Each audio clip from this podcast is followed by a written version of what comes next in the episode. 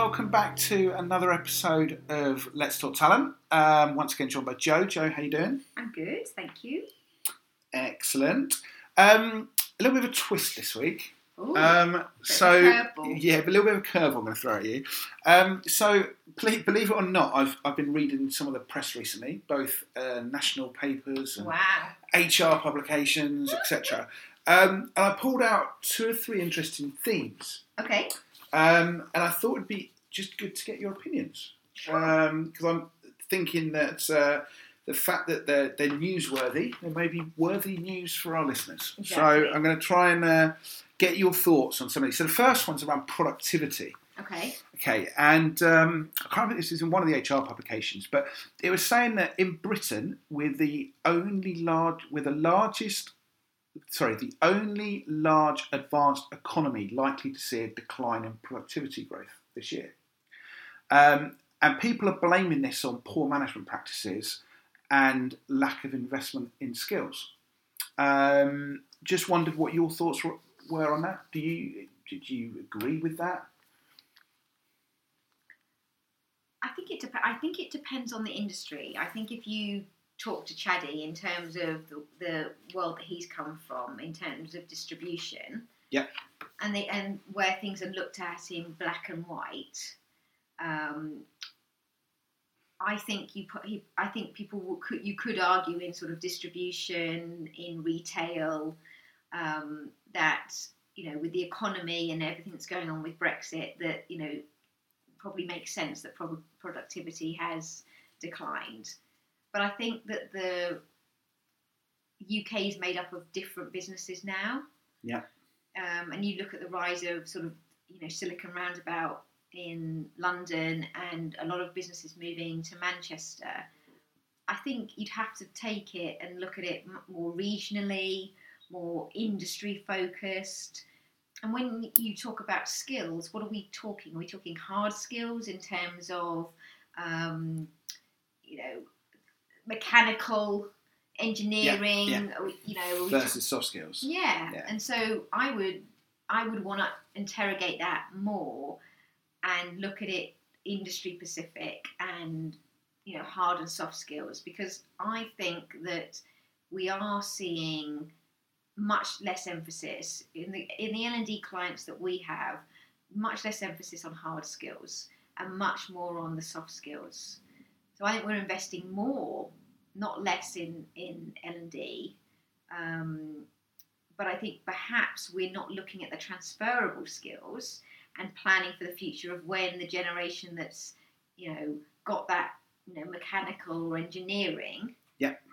can hand hand that over um, and put more investment into education. Um, At the you know you always think about it a bit like a funnel.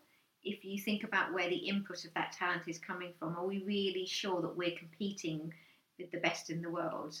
Yeah. in some of those hard skills, or would someone now with fees being you know varied from three thousand to nine Not crazy thousand maths. Yeah, yeah. the term, are we lo- are we are people coming over here for, for more of the soft skills, so the management consultancy, that's but actually going to America, for example, or even Europe Yeah. um, for that computer science, for example. You know, that's where I remember when I went to Talk Talk, Manchester University, uh, you know, I think it was as high as 60% of their graduates went to work in Amsterdam rather Oh, than wow. work in the UK because they found it easier to get a job in Amsterdam than they did in Huh. in the UK Yeah, digital yeah, yeah. market. So I think we have to look at it um, much more from the from where we're getting our talent from, both in, from an entry pers- perspective, but also where that middle funnel is, and, and be very clear about what the, what the plan should be to tackle that. Yeah, that makes sense. That makes sense. Okay, the second one, um, a little bit of positivity, but again with a twist. Um, so, another article said that the UK is becoming happier. Was was the headline, um, but the workforce isn't. So there was a there was a World Happiness Report Okay. that, that was published, which uh, incidentally named Finland as the happiest country in the Right. world, which obviously I'm sure you and all our listeners will be really pleased to know. Um, but us, us, us here in the UK, we didn't make the top ten. Um, but we did, however, climb. So we went up from, Okay. from last year into the top twenty. Right. So we are becoming happier.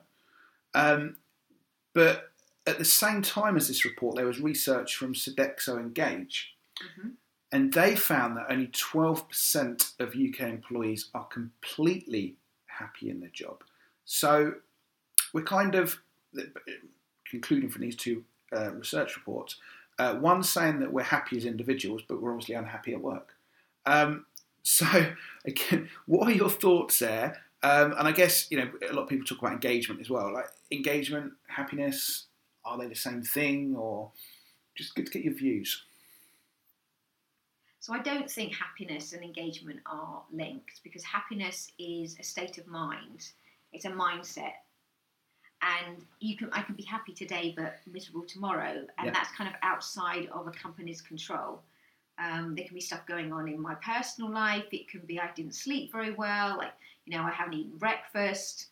That can kind of drive Yeah, happiness.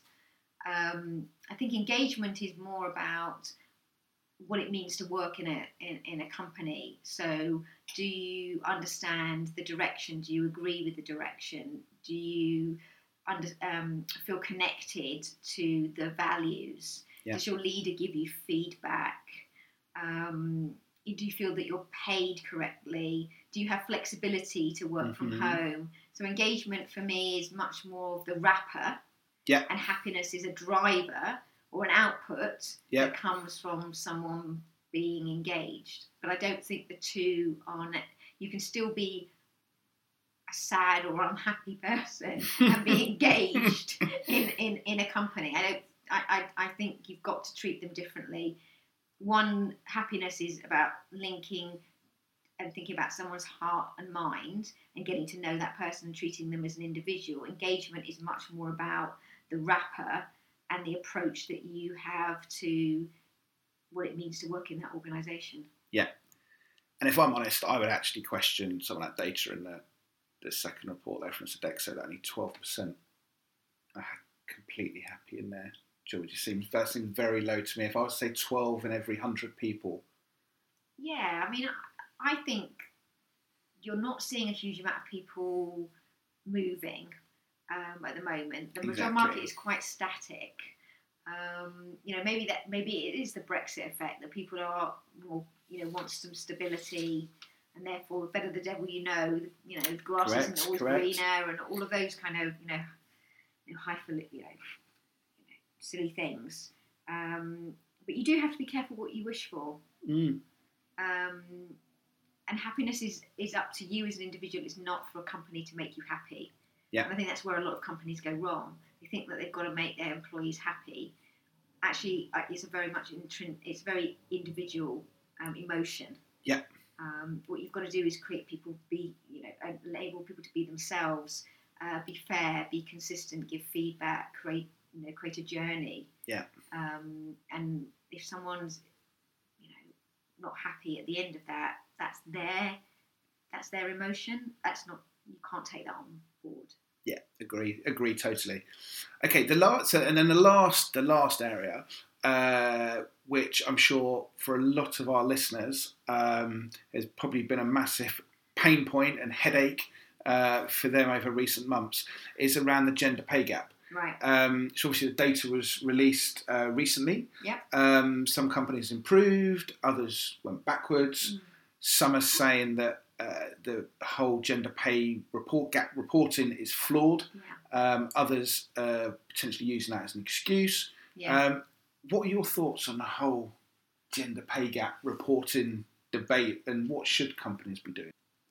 I think the approach is right that we should be measuring gender pay. You know, this is you know for, for all the years that I've been working, you know, it's kind of the unwritten rule. You kind of you kind of knew that if you were doing the same job, especially as an, I remember at the BBC, an exec producer, the the man would be probably earning fifteen or twenty k more than Yeah. you know. It was kind of people talked about it in rooms, and you know, I worked in HR and you could see the spreadsheet. So it was, it's been going on for, for ages. But I think the the blunt instrument that the government have brought in around sort of naming and shaming and kind of the the amount of emphasis that um, HRDs are putting on it, I think moves it away from something that should be on your agenda to something that you know um, is a stick to beat up companies and CEOs about. Yep. So I think it comes back to inclusion and and what is you know the culture and the inclusiveness that you want to create and we all know that there are times in um, lives that that will be a bit wonky you know women have babies Yeah. they go off Yeah, on maternity yeah, leave yeah, you know the. The, the, work that the, we've done in terms of you know being able to split maternity and paternity you know i think it's mu- is, is, is improving that but i think it goes it's not just about for me whenever you look at a protected characteristic and you focus your energy um, too much on that i think you take your eye off the bigger prize which is about inclusiveness Yeah, yeah. and i think it's diverted attention to other areas that you know have just as big a gap um, so you look at disability, for example. Are we Mhm. really confident that you know um, we have we have really expanded the conversation around disability, not just visible Yeah. but invisible disability, um, age, for Yeah. example, social, so, socioeconomic. Yeah, yeah, yeah. I, I, I think that we are becoming too focused on statistics and hitting a you know hitting a number you know kind of that reward that award culture Yeah, agreed. than actually focusing on are we comfortable as HRDs or are we comfortable as CEOs with this what's our comfort level and then doing something about it but doing it but not being forced to do it because it then becomes tokenistic and everybody knows it's tokenistic um, but you're come, you know, you're, you're having to sort of sell something that you don't believe in.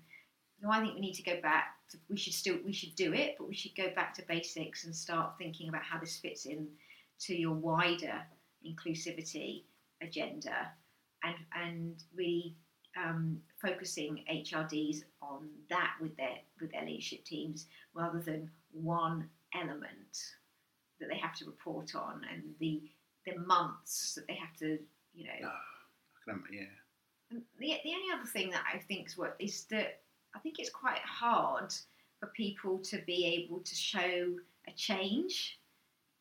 So you said in you know about some people have gone up and some people have got down. Well, that could be due to one person Correct. or a whole. So it's it's really arbitrary in, in a lot of ways. So so is it telling the true picture, or is it telling a picture that's kind of headline grabbing? You know, sort of Daily Mail Yeah, um, yeah, Sun yeah. readership.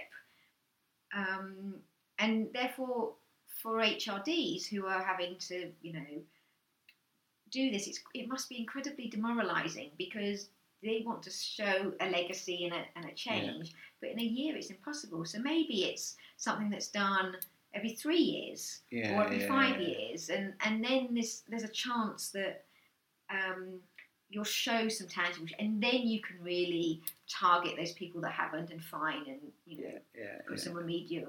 Um, but it just feels a little bit like the um, the Ofsted inspections at school, Totally, totally. you know, or in a hospital. You know, it's very difficult to make though, especially around pay. Very difficult to make those changes because you have a budget. Correct. So what are you saying? And employment contracts. Exactly. So I, so I, so I think we're again, we're probably asking the wrong question. We're, we're asking the right question, but in the wrong way. Yeah. No, totally, totally. I think, and I think a lot of our listeners would agree with what you what you say. But if you don't, please, you know, Yeah, please let us know. We'd love love feedback and, Yeah. and in particular love uh, love challenge.